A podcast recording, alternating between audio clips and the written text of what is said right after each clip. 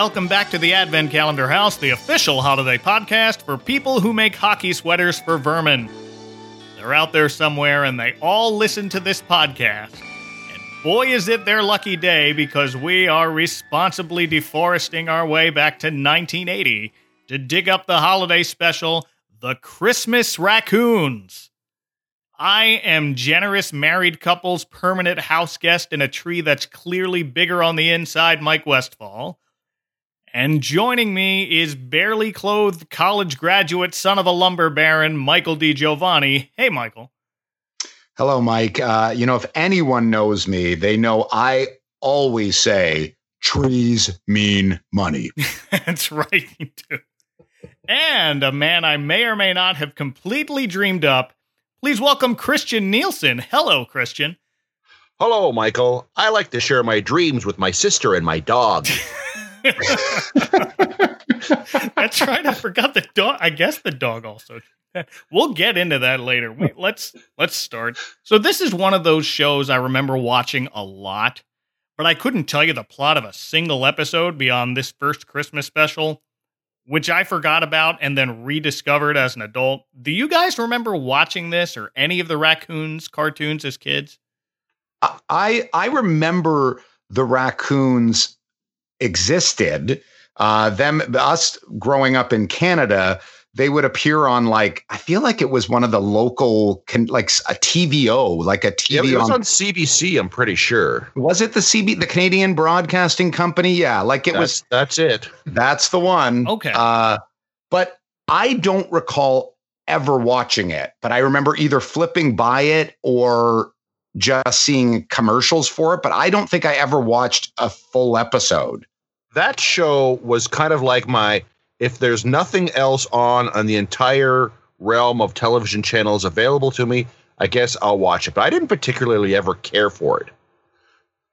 And just because we are Canadian does not mean it was required viewing, just so you know. Like Right. No, I figured that. I just I didn't know how into the Canadian zeitgeist it is compared to American. Because down here it aired on the Disney Channel, so not everybody's getting it. Not everybody knew it existed.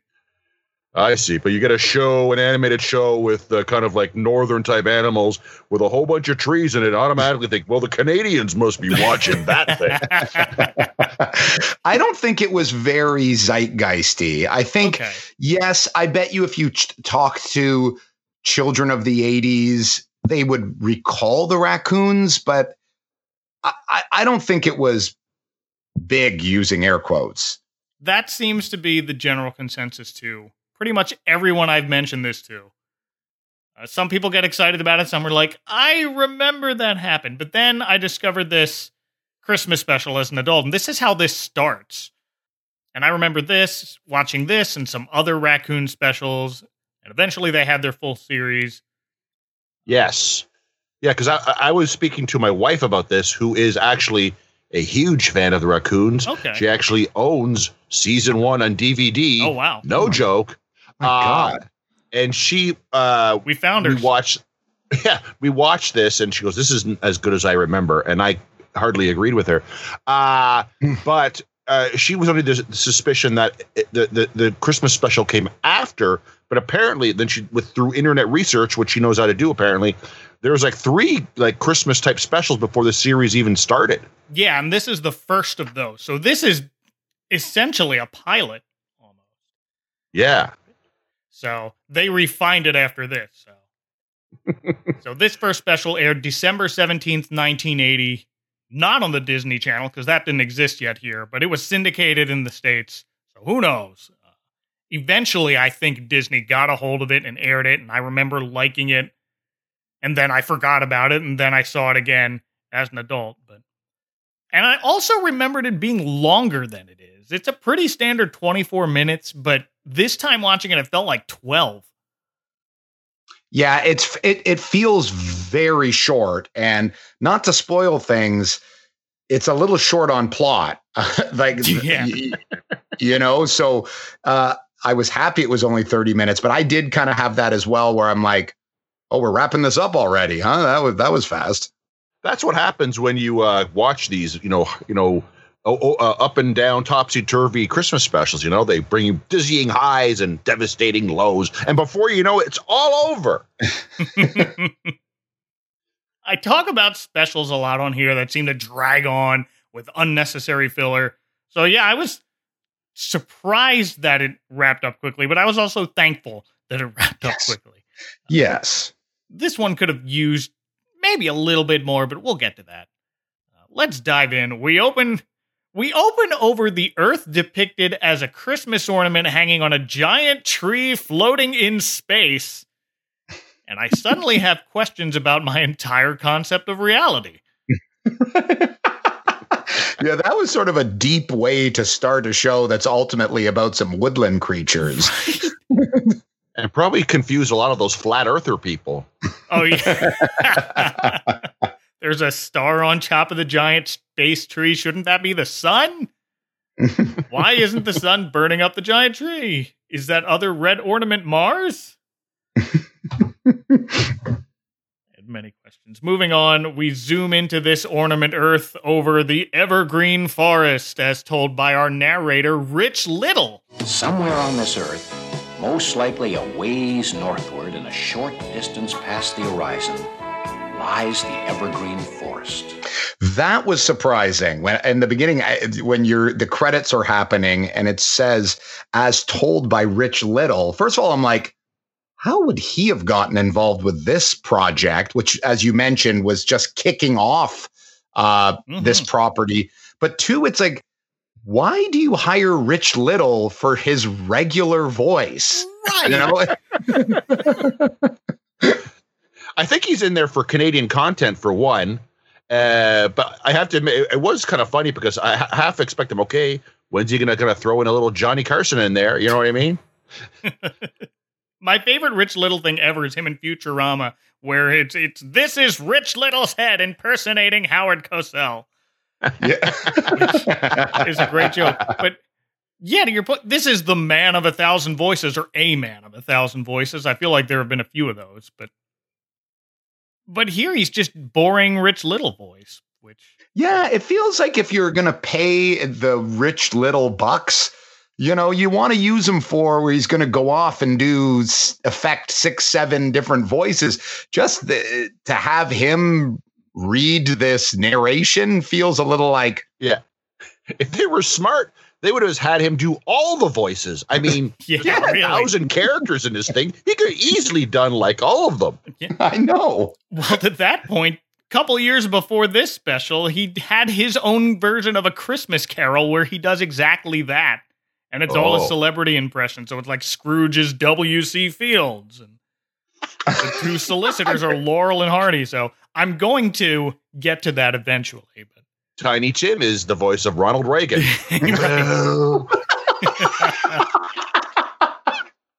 this is now a Rich Little podcast. Welcome. Yeah, he's doing his boring, normal Rich Little voice as he describes the evergreen forest as most likely a ways northward and a short distance past the horizon. Okay, if you're me in Florida, that's a ways northward, but we're zooming in and it doesn't look that far north. Maybe North British Columbia, but they couldn't even zoom into a northern province. yeah, like you thought they were making this sound like polar, like you know, yeah. you're going to be in the North Pole, eh, and then it's just like, oh man, that's just like Vancouver. We're just in Vancouver here. but fine, they can't help where a forest is. We arrive on the day before the day before Christmas. Happy Festivus, everyone. At the cabin home of the forest's chief ranger, voiced by Rupert Holmes. Seems the forest is disappearing. Over half the trees are gone. He's singer songwriter behind Escape, aka the Pina Colada song. If you like pina coladas. Wow. Really? yes. The Forest Ranger dad is If You Like Pina Coladas, Rupert Holmes. That is unbelievable. That's that is a showstopper on a couple levels. Uh, let me tell you there. Uh, can we get to the dad here a little yeah. bit? I mean, this this, this this character is quite fascinating to me because clearly he's a single father. There's no mo- there's no mention of mom anywhere, and he leaves the kids alone a lot. well, with the dog, but but yeah, you're right. He leaves the kids home a lot in the wilderness. I thought it was like at first I thought they're at his office, they're at a ranger station or something. But he goes to work and he stays there for the day and they call him at work later. And yeah, mom's not into this, so he's left leaving his kids home alone with the dog. And it's a big sheepdog, but still. Apparently, half the forest has mysterious disappeared. All right, kids, go to bed. Daddy's going to go out and check out what's going on. no, in the dead of night. That's the other yes. thing. I, have yeah. got to go right now. it, it would have been much better if you actually like pulled the shotgun from out of the closet and just kind of, you know, chucked it. You know, all right, kids, sleep tight. Daddy's going to solve a mystery. How has there not been a horror movie that started like that? this could have gone in a way different direction. This whole cast is a list of, you know, this person. Just y'all wait, but Rupert Holmes as a forest ranger might be my favorite one. Uh, he's Ranger Dan, who receives the troubling phone call that is that the his forest that the forest is disappearing, not magically vanishing, but someone's chopping down all the trees. He's got his two kids, Julie and Tommy, who are very worried about the forest disappearing, and like to wear overalls. They sure do. I mean, if you live at the evergreen forest, what else do you have but the trees? I mean, there's li- there's nothing else around them. These people. yeah. How how long did it take for them to realize, hey, there are fewer trees than there were? I know. I know it makes you wonder if how if that ranger is uh ranger dad's doing something else instead instead of his jobs during the day. Could be couldn't see the trees from the forest. Right, smuggling cocaine in from Mexico or something.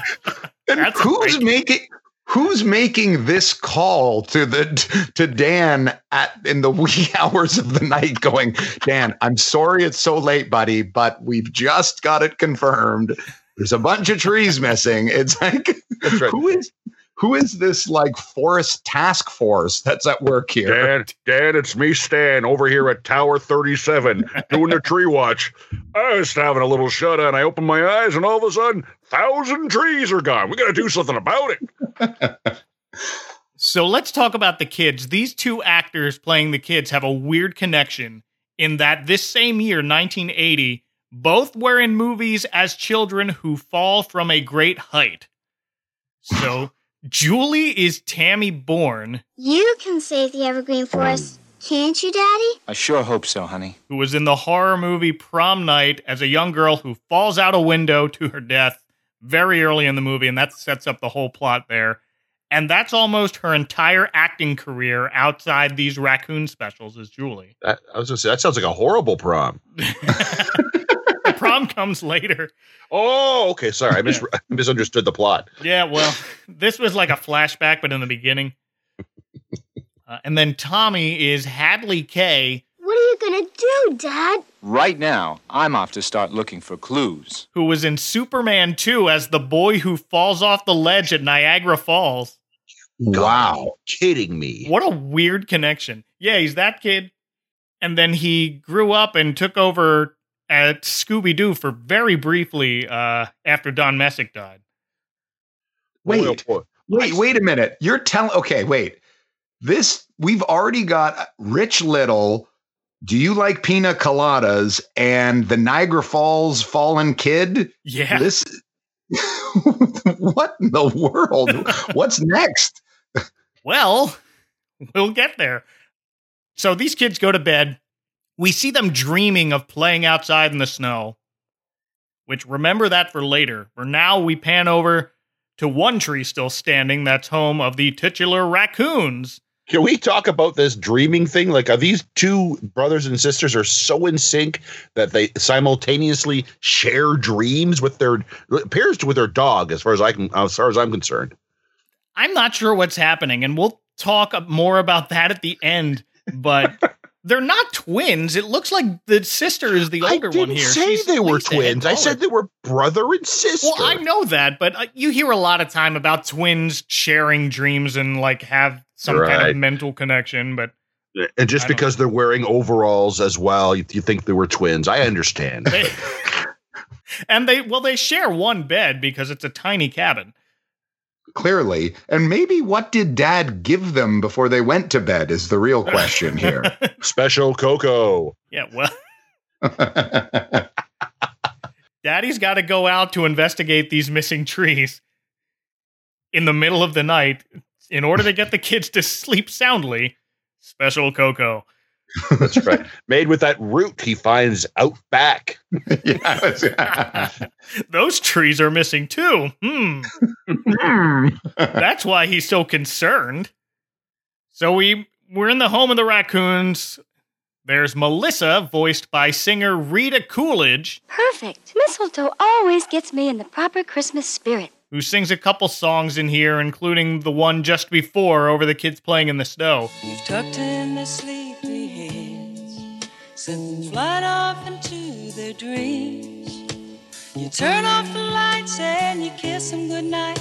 A million things left unsaid, it seems. She's known to me for her work with her then husband, Kris Kristofferson, and on her own. Uh, she also writes music and remains uncredited for allegedly co writing the song Layla. Wow. Uh, didn't she also sing the song for Octopussy? Yes, like she did. All-time high, yep. like that one. That Rita Coolidge is Melissa Raccoon. Somebody's got a poster on their wall while they're podcasting. you don't have a Rita Coolidge poster? I thought everyone did.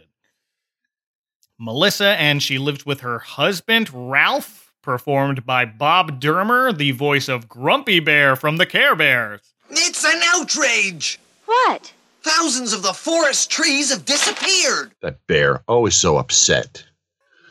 And are either of you familiar with a kid show called Today's Special from around this. oh my time? god of course bob that, dermer that, was no he was the puppeteer playing sam the security guard hey everybody yes. look it's a, a woman and a mannequin that's come to life that he was always one of those uh, those Muppet puppet things that uh, kind of creeped me out because they I would have human hands, like you would see their oh, yeah. hands, like Swedish Chef. That yeah, that was a that was a Canadian classic, so to speak. That was filmed like in a, an actual department store in downtown Toronto. Oh wow, really? Oh yeah, for sure. Oh. That one made its way down here on Nickelodeon, and that aired for years, probably after it stopped actually taping new episodes. But Today's special. Shout it loud and clear. Today's special. Okay, wait. Let's so let's talk about this this setup here with these raccoons, and you kind of alluded to this off the top, uh. Mike. But so there's a husband and wife raccoon living with their third wheel buddy. Yeah, so here's the third wheel Bert raccoon. we'll get to his voice in a minute, but yeah, he seems to be. Well, at first they're asking, How did you sleep? So it sounds like maybe it was his first night there. But then when this becomes a series, they're still living together. Yeah. Right. in my mind, when I thought of the raccoons, I always knew there were three of them. I assumed it was a mom, a dad, and a son. Oh. oh. No, it's it's it's a wife, a husband, and a useless layabout. because he comes out, you know, yawn, yawn. That guest bedroom is great. You know what I mean? Oh yeah. Boy, and did we have enough of that root last night from the backyard? Holy moly! the raccoons did it. No, uh, but I had my wife and I had a roommate that we would rent out a room for for a few years. Mm-hmm. It's just a fairly unconventional oh, yeah. arrangement for a children's cartoon. You know what I'm saying? Like Absolutely. I I'm not saying those situations don't happen, but it is it is an interesting creative choice that that's the that's the way they went with it. Right. There couldn't be neighbors living in neighboring trees. yes. I mean, there was enough of those trees at the time until this story point came forward for crying out loud. um, but uh, or or make him a like make him a gramcoon. You know, it's like the grandpa raccoon is living with them. Like that would make more sense. But just the the the the pal we can't get to leave after three months is just funny. it would track with this character, but yeah, no, he's just roommate in his hockey sweater who slept in it. That's right. Couldn't he get like an apartment downstairs or something like that? You know, like Larry from Three's Company? It would make sense if they moved in together after all the trees went down, but this is how they start. This is how they're introduced.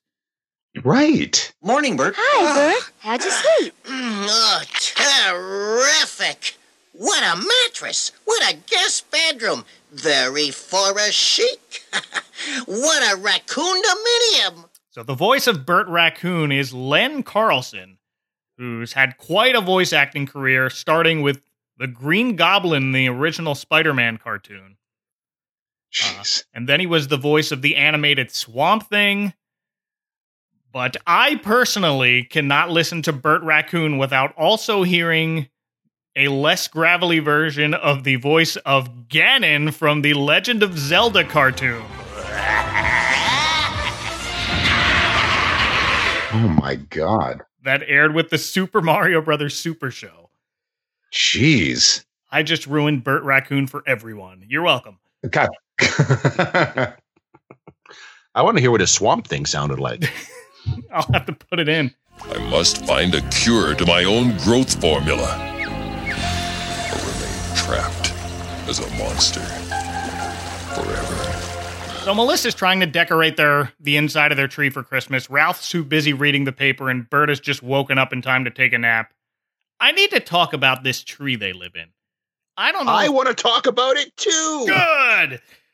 I don't know if it was intentional to make it look much bigger than it was on the inside because they live somewhere in the top of the tree where it gets thinner. But it messes with my head every time I watch this. Oh, I see. You're talking about the actual reality of living in that tree. I was more interested in talking about the interior decoration of their apartment. Let's do it. if you notice, as Bert walks out of the, the guest room, you know, shaking off a, a root hangover, yep. um, you can you can see on the wall they have a couple of posters. The one I noticed most was that Disco Fox poster. The Saturday Night Fever, but it's a fox. Yeah, yeah, and he's got like a white uh, white gray sideburns on the side of his head. I found, found that kind of fascinating. That disco fox man, he is a cool cat. no, he's a cool fox. All right. Oh, I mean, yeah, the uh, cool fox. so, so obviously, amongst this forest community, there's some kind of entertainment industry where they actually go out and see movies with other animals in it, and then buy promotional merchandise, which is kind of neat. yes, the drive-in theaters just past the horizon. That's right. yeah, this doesn't appear to be a particularly large tree, but inside it's like a very furnished multi-room home. It's like that Bernstein Bears tree that when they're outside, it doesn't look big enough to comfortably house an entire family of anthropomorphic raccoons. And not to get ahead of ourselves, but then there is a plot point that happens to their said treehouse that even throws this size sort of yes. situation more off. yeah. Here we are in our TARDIS tree. Ralph reads the news in the paper that the trees are disappearing and he's outraged. Bert makes his maybe they went on Christmas vacation joke, but uh, the other two are very upset at the prospect of their own home being cut down, which happens in a bit because we pan outside to see a large span of tree stumps and the one responsible, the evil lumber baron Cyril Sneer, a cigar smoking pink aardvark voiced by Michael Magee. Look at this fine specimen, ripe and waiting for me to cut it down. now, this is his best known role as far as I'm concerned, but IMDb talked at length about his career as a horse racing commentator and Wikipedia also made a big deal about a radio character he created called Fred C. Dobbs. I'm not familiar, are either of you? No. No. Okay. I, I, am not sure if I uh, appreciate the fact how quickly you brushed over the fact that they that Cyril and his son are actually aardvarks. When I was what would watch the show, I had no clue to what kind of animal they were. Oh yeah. On that note, though, aardvarks is sort of a strange adversary for a raccoon. Like, you know, it's as of all animals you could have chosen, uh, like an aardvark. I mean, I would like, I could understand a moose or a deer or something, or like, like an evil hawk. Right. Or a fox per se. But let's, I get, I get, I get it. They make them and they like, they're drawn ugly. Like they're, oh, they're, oh, yeah. they're made to look like the like I don't I never liked the look of Sneer and in these and I know you're not supposed to like villains but in any good cartoon you got to have a good villain and okay. I always found this I didn't like the look of these aardvarks they're sort of like they look strangely naked yeah all of the other talking animals in this besides the dog who's a pet but the raccoons are all wearing some form of clothing, but the sneers are wearing bow ties, and one's got glasses, and that's it. And that's it. And then they got this like roly skin, like flaps and everything. It's it's quite unsettling. And they're very pink, so that doesn't help. That just makes them look more naked. Yes, it's yeah. It's not. It, it's a once again another weird choice. Yeah. The Who's the who's the the nemesis of the raccoons? Well, an aardvark, of course. That's right. There you go. Make that cartoon. And as Rich Little's narration points out, he's accompanied by his college graduate son, Cedric.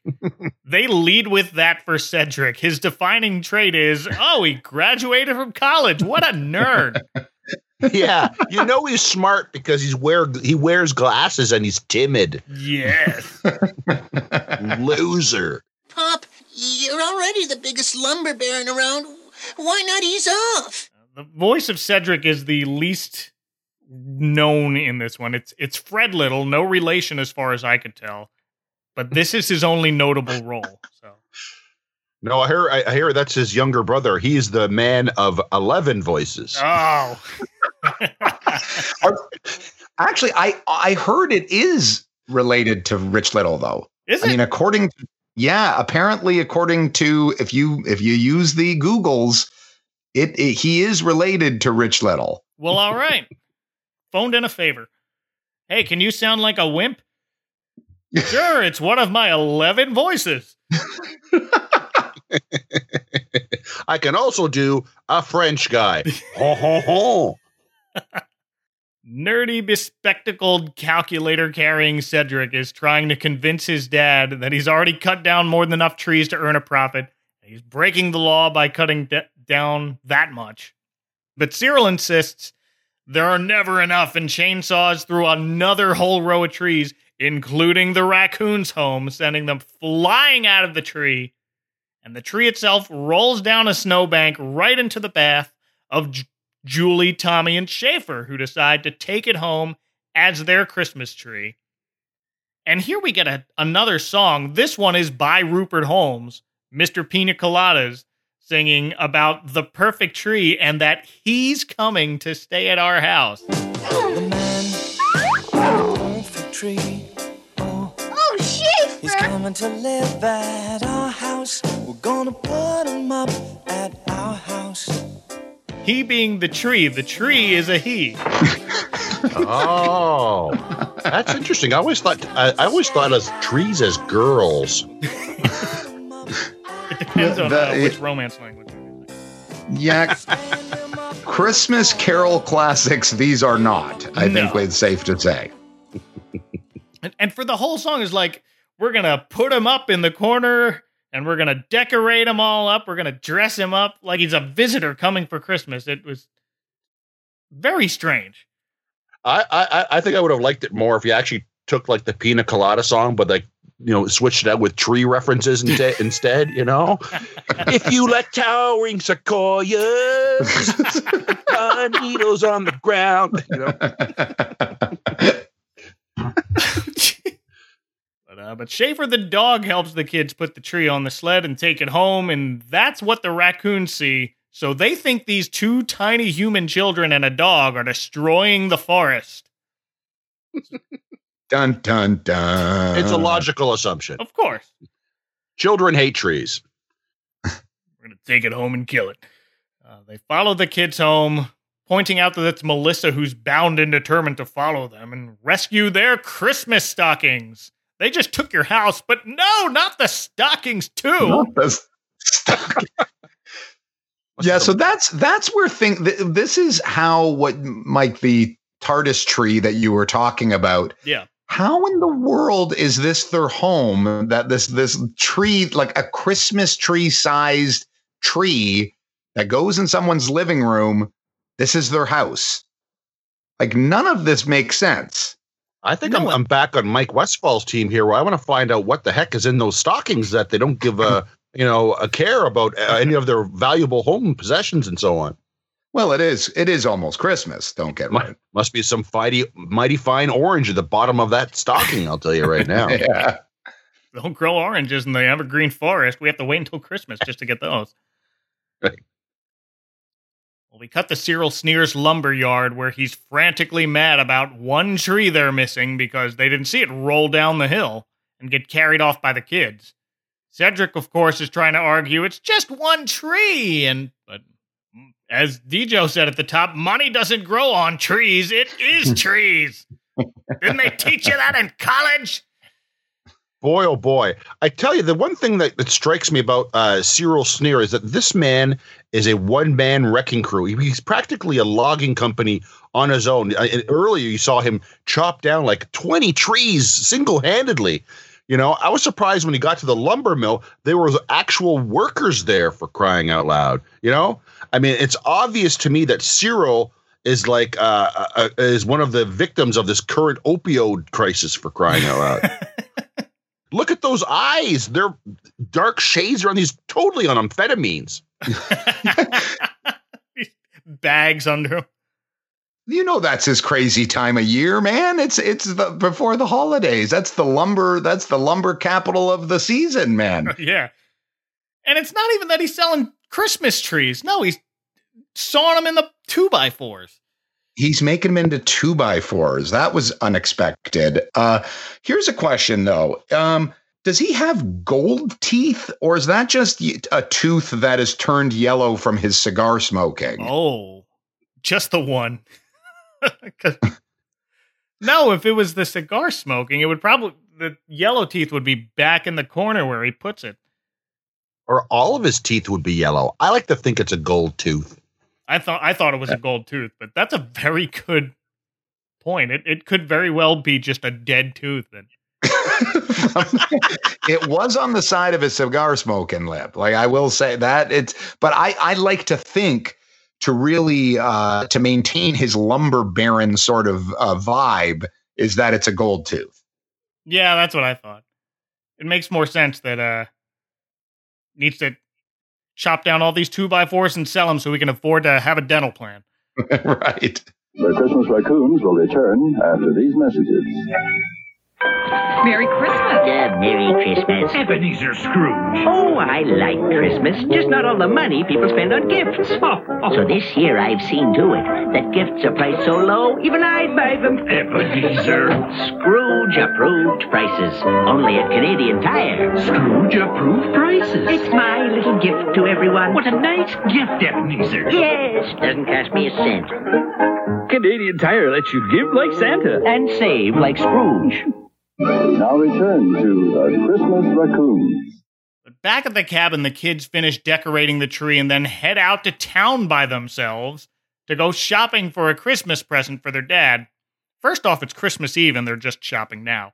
Secondly, there are a lot of pans across this vast forest, and this cabin is the only human structure we've seen so far, besides, well, the lumber complex is probably a, an aardvark structure, I'll call it. Where the heck's town? yes. And I know there's like these kids, once again, on their own. Dad's still nowhere to be found. They're, I mean, what are they? They're getting on a sled and mushing for 300 kilometers to go to the town? Walking around in their stupid overalls. How far do they need to travel in the snow in the wilderness to shop for their dad on Christmas Eve? I don't know. But uh, the dog stays inside the house, and the raccoons decide to break in through the chimney because it's a Christmas special. And inside, Bert in particular is mesmerized by the now decorated tree. Look at the bright lights and the tinsel. Hey, your home's gone Hollywood. This is where your proportions of the raccoons and their home kind of even are more prevalent for crying Yes. out loud. Exactly. These raccoons are essentially the size of the children standing in front of that fireplace, and their entire house is inside this cabin. This thing is melting my brain. I can't figure this out, man. This like weird the- The time Lord like uh, cr- tree house here. It's so crazy. Unless I missed that nature special, which talked about raccoons' natural ability to shrink in size. That's it. That's what we don't see once they kind of finagle themselves into the pine needles. You don't see them shrinking. All right, raccoons, time to go home. You got it. Wow. Good night, everybody. Oh but again, Ralph and Melissa just want to take back their stockings. Never mind their home and all their belongings. Gotta get those stockings back. And of course, the dog happens to be lying right at the foot of the tree, and Bert has to make a big deal about he doesn't scare me. But as Melissa retrieves the stockings, she knocks off an ornament which crashes to the floor, waking up Schaeffer, who chases them around the cabin knocking the rest of the ornaments off the tree and causing Melissa to drop the stockings as they run for their life out of doggy door. And the next minute or so is a chase scene around the forest and across a frozen lake, on which happens to conveniently sit an abandoned ice boat. like that, that, that- thank you for like uh, us pausing here because who what as we've said this is pretty remote we've not really seen anyone else we we haven't even seen like footprints of any other No. living creature here but there just happens to be an ice sailboat just sitting conveniently off the side here for them to grab like th- that i remember going this is like the the animators going wait what are we supposed to do here again there's a chase you know it'd be cool man ice boat yeah to do it Raccoons like ice boats. Oh yeah, it's there. so we get this dizzying first-person sequence of an out-of-control ice boat. It's I like the animation here though. It's not very smooth, but I like the style of it and how they created sort of a swaying motion. yeah Those ice boats, they like to sway. They sure do. But they eventually hit a snowbank, and the raccoons take off running down a hill, followed by Schaeffer, who trips and finds himself in the old TV trope of rolling himself into a giant snowball and eventually engulfing the raccoons as well. Surprised it didn't like roll into a whole bunch of like Christmas trees and knock them down like, Like bowling, bowling pins. Yes, I was waiting for that that's right.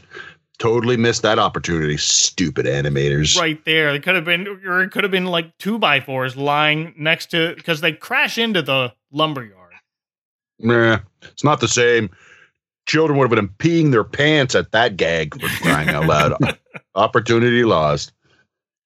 Yeah, the snowball crashes and breaks, leaving everyone involved dizzy. Bert complaining that his ears are ringing, and Schaeffer, no longer within earshot of humans, finally speaks. It's my ears.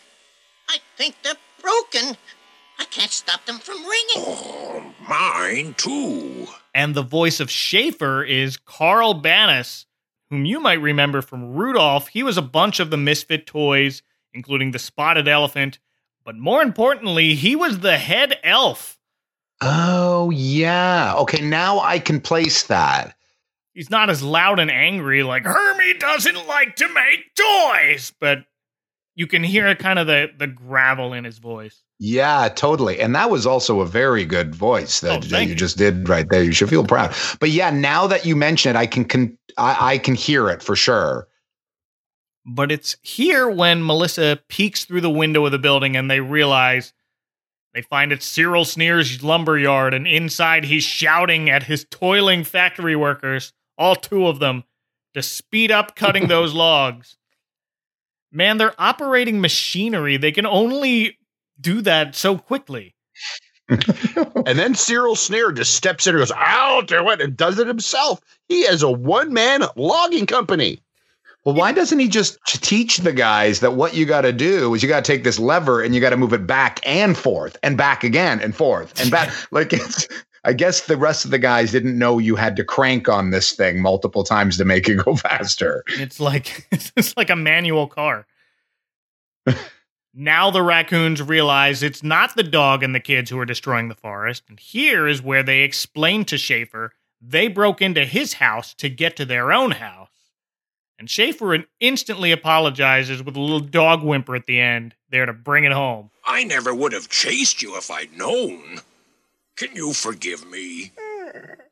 Oh, we can't stay mad at you, good dog. yeah, you you have no eyes. they always draw sheepdogs like that. Well, I had a sheepdog as a kid, and you did barely see their their eyes because their hair just covers it all the time. So when I was about two or three, I thought my dog just didn't have eyes. oh, you're so stupid. Yeah, well. I won't deny that. Schaeffer and the raccoons become fast friends and begin coming up with a plan to stop Cyril Sneer. The big plan?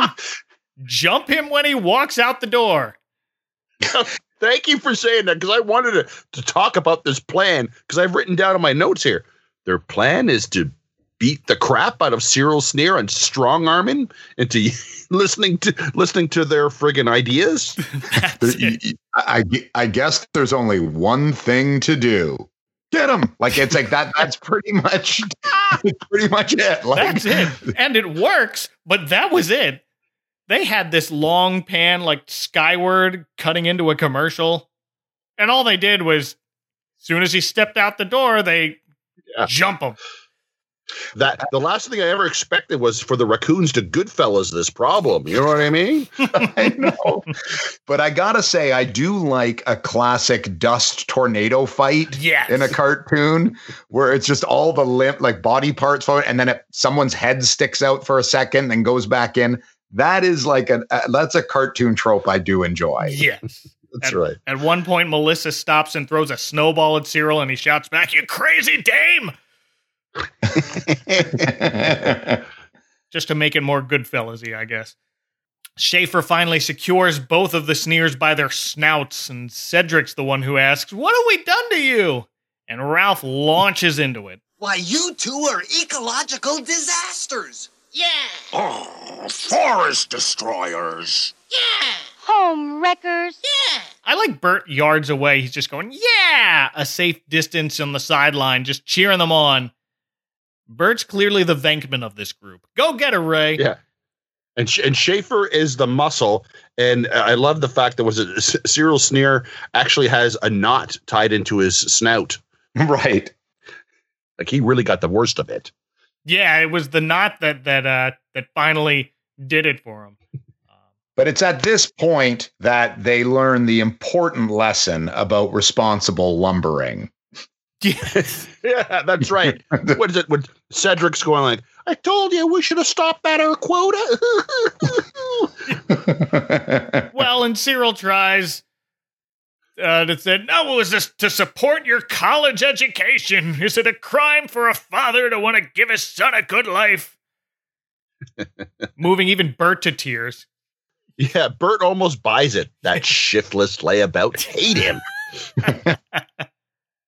right. They ask why pick on him. There are a lot of lumberers. There are a lot of responsible lumberers. They only cut down a few forest creatures' homes and they replace them with new baby trees.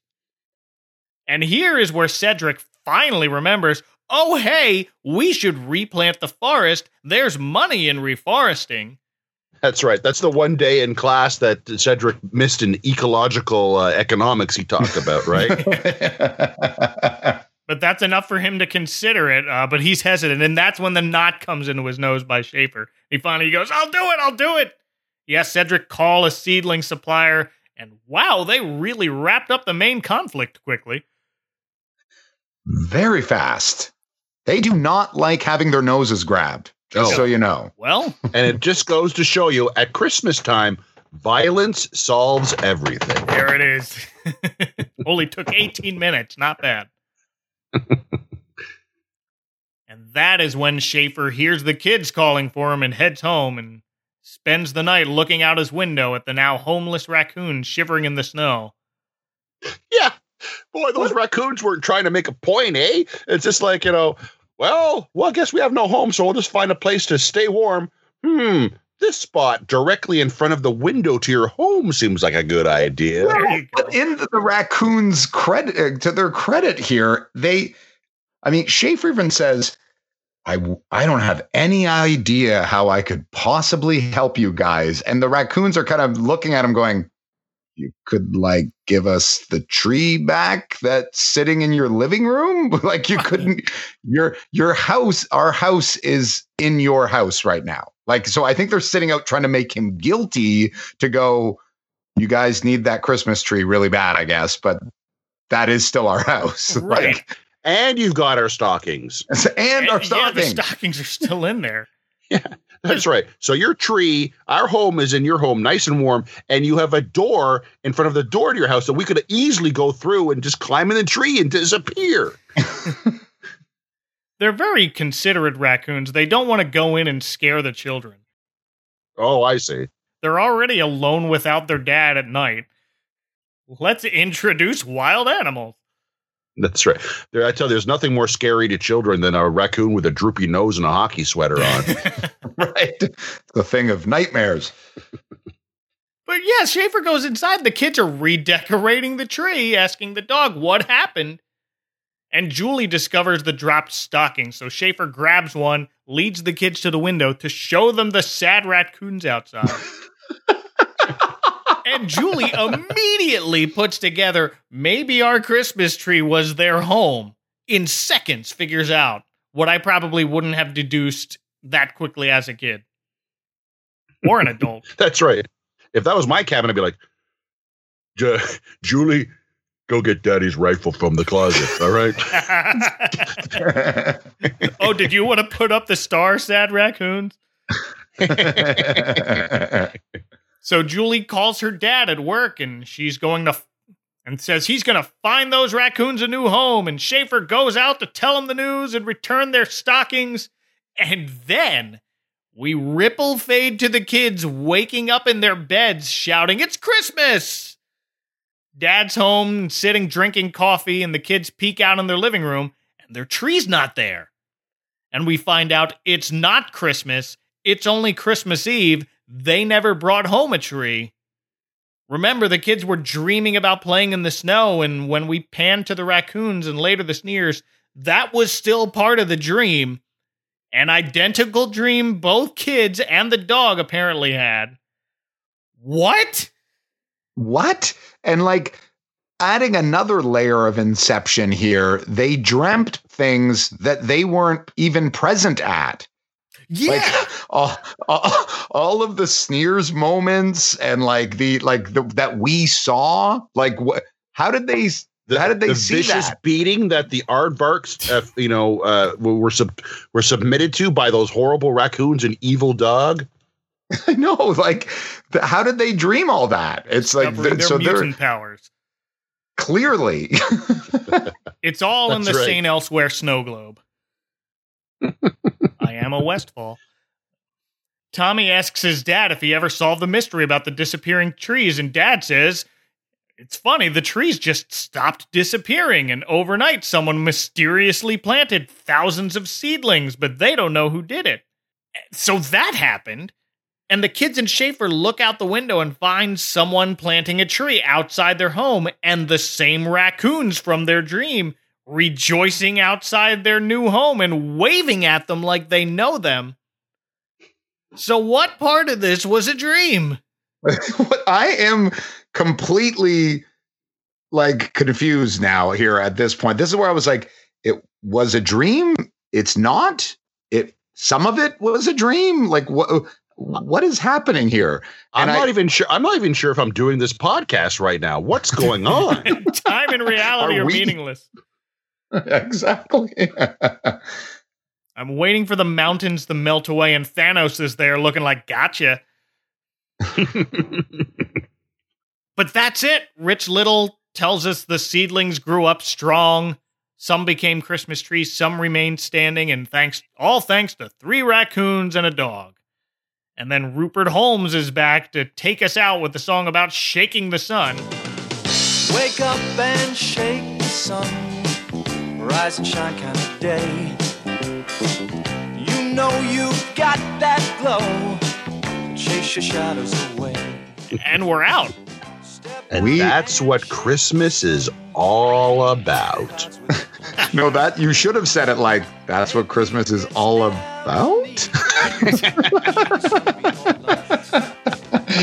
yeah, man. Uh, there must be some theories on Reddit as to what it like what what was dream and what was not a dream in the raccoon's Christmas because it's just like you you kind of come to the end and you're like, okay, well that happened. Yeah, I get. this was a very that happened special. I think the raccoons were dreaming too, you know, and all their dreams intersected with those evil aardvarks. They're all, yeah. They're all dreaming. They're all dreaming the They're same all... dream. So yeah, if I was an aardvark, I wouldn't be dreaming about myself getting beat up by a sheepdog, though. That's for sure. no, oh, yeah, that's a rough one to wake up to. No wonder they were so happy when they planted the tree.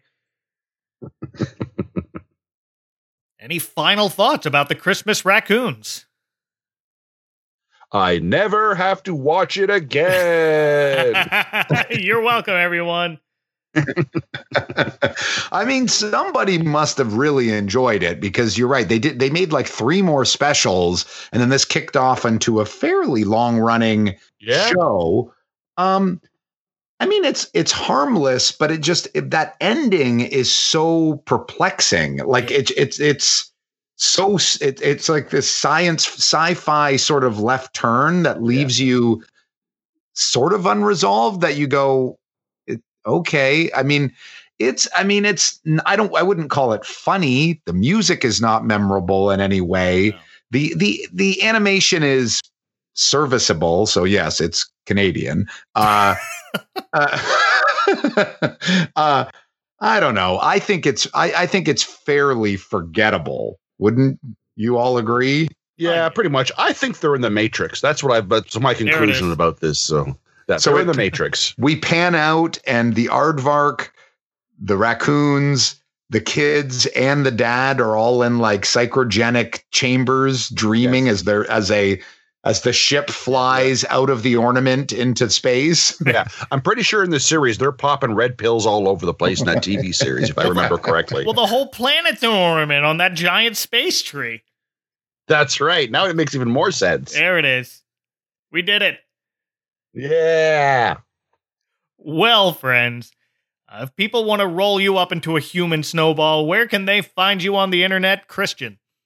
Uh, where can they find me on the internet? Uh, if you uh, look on Twitter uh, and look for Hunkburger, you'll find me doing stuff there sometimes. But more importantly, uh, you can find um, Mr. DiGiovanni and myself on the podcast, the Pop Culture Retrofit Podcast, uh, where we take things from pop culture and retrofit them into other things. It makes more sense when you listen. Uh, you can download it pretty much anywhere, and almost uh, just recently, Amazon Music is holding uh, is now showcasing the Pop Culture Retrofit Podcast. Hey, yay! Yes, please listen to the PCR podcast. I cannot recommend it enough. Uh, Michael, where can we find you? Well, in addition to that great plug job for the Pop Culture Retrofit podcast, I'm also the host of another podcast called The Classic Film Jerks. Um, Search for that on all the social media platforms and wherever you get your podcasts, you'll find it. But first, listen to the Pop Culture Retrofit podcast. And if you have time to listen, then you can look for that other one. I can't remember the name. Mike let you go first, Christian. No, that's that's fine. Start with the episode where I'm on it and we retrofit Star Wars into soup and go from That's there. a great episode. Oh boy. Anyway, Thank you guys for coming on here. This was great. my pleasure. Indeed.